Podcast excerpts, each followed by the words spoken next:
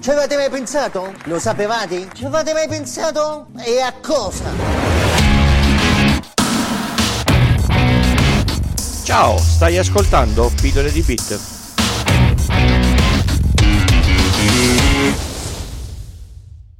Ciao a tutti e bentornati all'ascolto di Pillole di Bit. Questa è la puntata 118 e io sono come sempre Francesco.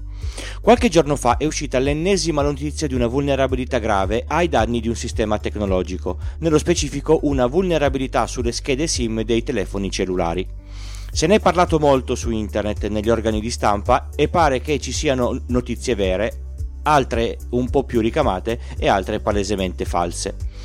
Anche nel gruppo Telegram del podcast se ne è parlato un sacco. Se non siete iscritti, perché non ci fate un pensiero? Lo, lo trovate su pillole di bit col punto prima dell'it slash Telegram.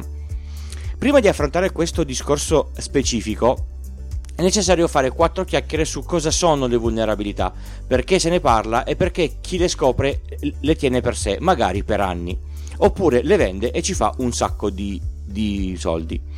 In questi anni tutti i sistemi tecnologici sono così complessi che è impossibile, anche per i grandi team come ad esempio chi sviluppa i sistemi operativi Linux, macOS o Windows, testare tutte le possibilità di attacco possibili per chiudere eventuali falle.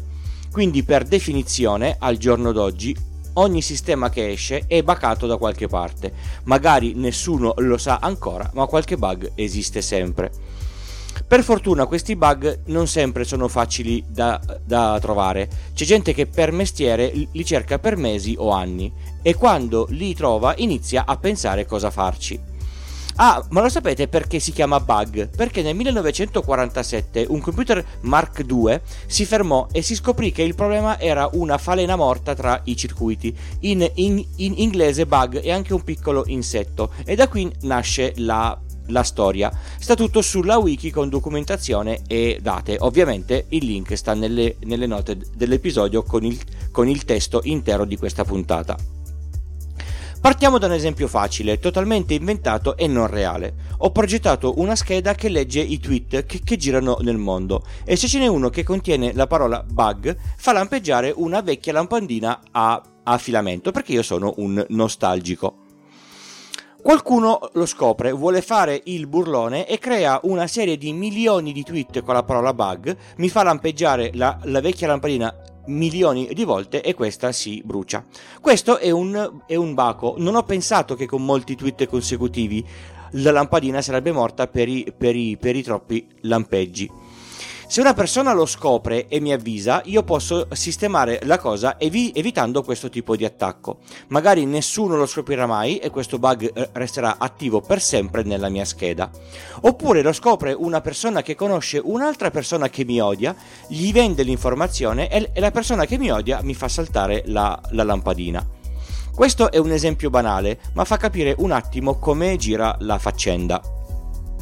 Molti bug sui sistemi operativi sono scoperti e comunicati a chi li produce. Il, produ- il produttore ringrazia, a volte paga. Se ci sono eh, delle campagne con delle, delle taglie, le tariffe sono anche molto chiare. Alla fine esce la patch con la descrizione del problema che va a, a tappare. Capita certe volte che il produttore non ascolti la segnalazione fatta da chi ha scoperto il problema e quindi non lo corregge. In questi casi chi ha scoperto il bug potrebbe renderlo pubblico permettendo a chiunque di sfruttarlo e spingendo così il produttore del software a metterci una, una pezza. I problemi più antipatici e pericolosi sono quelli che vengono scoperti e non vengono comunicati al produttore, ma vengono venduti a prezzi molto alti a chi ne potrebbe trarre vantaggio. Ricordate tutti il caso di Hacking Team che vendeva programmi che sfruttavano vulnerabilità non, non note ai produttori dei, dei, dei software e li vendevano a governi e agenzie di intelligence. Ecco, questo è uno dei vari rischi. L'altro rischio è che possano essere usati per sorveglianza di massa o altre cose poco piacevoli. Sì, anche se il proprio PC o il proprio telefono è sempre aggiornato. Ma dopo tutte queste parole, sono passati già quasi 5 minuti, è giunto il momento di parlare di questa nuova vulnerabilità, SimJaker. Partiamo da un assunto. Le SIM che abbiamo nei nostri dispositivi mobili sono tutt'altro che cose semplici e banali. All'interno c'è un sistema che può gestire alcuni comandi e alcune chiamate. Lo abbiamo visto tutti con le app specifiche per ogni SIM che si trovano all'interno dei telefoni, quelle per chiedere informazioni sul contratto, attivare o disattivare determinate funzioni e cose simili. Questo sistema è in grado di fare determinate attività in base ad alcuni tipi di sms eh, di servizio che la SIM eh, è abilitata alla ricezione e che il possessore del telefono non, non vede perché non compare nessun messaggio sul telefono. Questa vulnerabilità è stata sfruttata in questo modo, per esempio. Invio un sms alla vittima, questo sms non è visibile nei, nei, messaggi come abbiamo appena detto. Alla ricezione di questo sms la SIM chiede la localizzazione al telefono qualunque esso sia, potrebbe essere anche un sistema IoT, viene inviato un altro sms invisibile a una SIM diversa da quella da cui è arrivata la, la richiesta, composizione e identificativo della cella GSM. Mandando tanti di questi sms è possibile geolocalizzare in maniera precisa e continuativa una persona senza dover aver prima violato il suo telefono, basta solo la SIM. Leggendo in giro pare che la cosa della richiesta della posizione GPS sia un po' inventata, ma di sicuro la SIM sa l'ID della cella alla quale è connessa e quindi si sa in che zona sta il telefono. In aree ru- eh, senza, senza, case la zona è molto ampia, in città il campo si restringe parecchio, anche se poi bisogna capire a quale piano di quella zona sta. Insomma, comunque non è così facile, ma serve per identificare più o meno qual è il percorso che ha fatto quella persona. Questo tipo di attacco può far fare alla SIM molte altre cose, come ad esempio disattivarla, mandare sms, avviare chiamate, aprire un browser puntando a link male- malevoli che permettono di scaricare software malevoli direttamente sul telefono.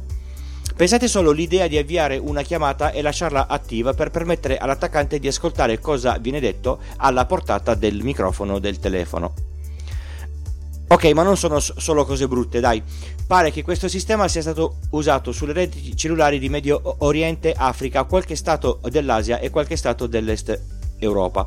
Si stima comunque un miliardo la quantità di SIM vulnerabili. Un miliardo sono tantissime. L'altra cosa positiva è che i gestori delle reti possono facilmente bloccare questi sms che non sono composti da caratteri standard e quindi sono facilmente per loro riconoscibili. E se chi usa queste vulnerabilità pagasse i gestori per non chiudere questi sistemi di comunicazione? È una bella domanda.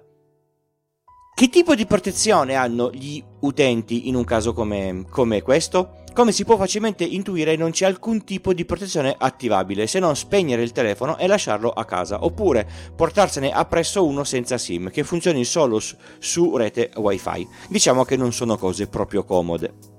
Paura, eh?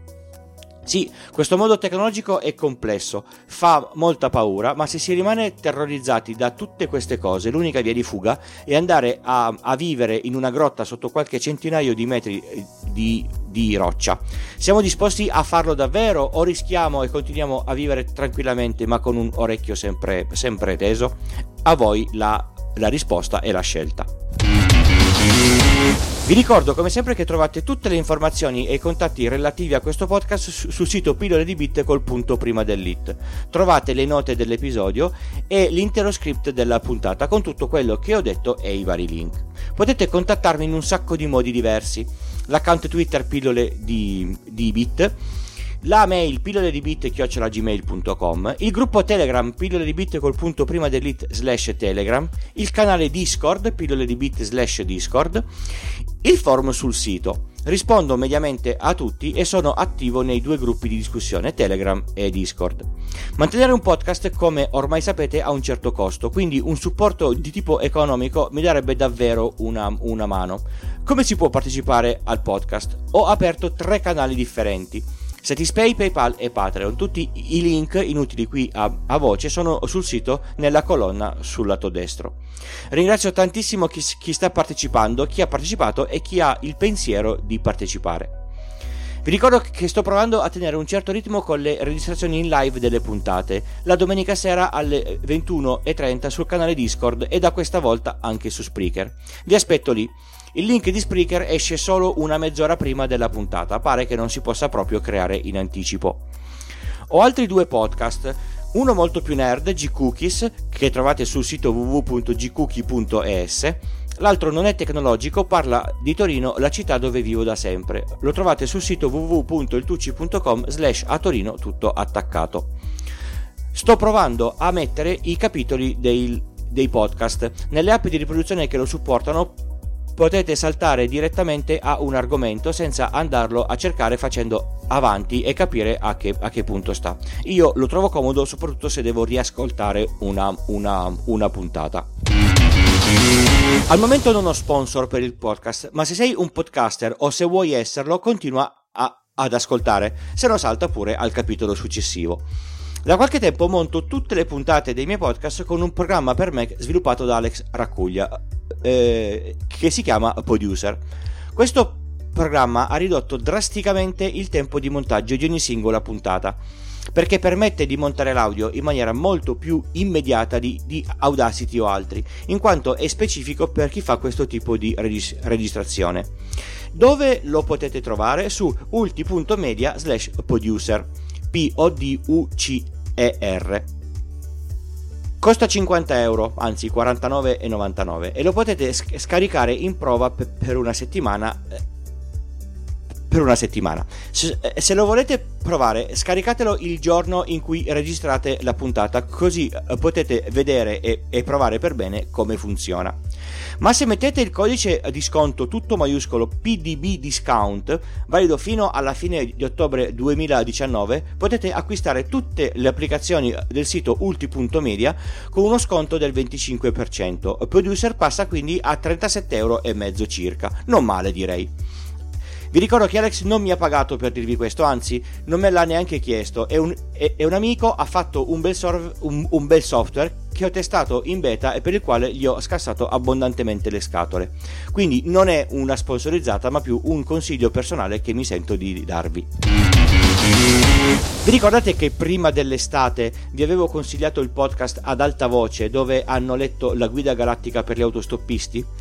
Nel gruppo Telegram si è discusso molto sul, sull'usabilità di quel feed che in effetti ha tutti i libretti e da sfogliare è un vero disastro.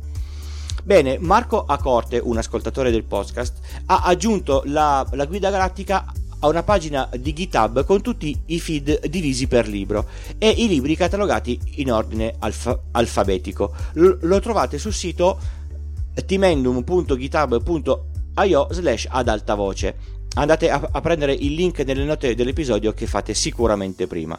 Ringrazio tantissimo Marco per la segnalazione e l'aggiunta, davvero molto utile. Ci sono un sacco di audiolibri gratuiti e belletti. Io ho ascoltato anche 20.000 leghe sotto i, i mari, oltre alla guida galattica, ed è stato davvero bello. Bene, è proprio tutto, non mi resta che salutarvi e darvi appuntamento alla prossima puntata. Ciao!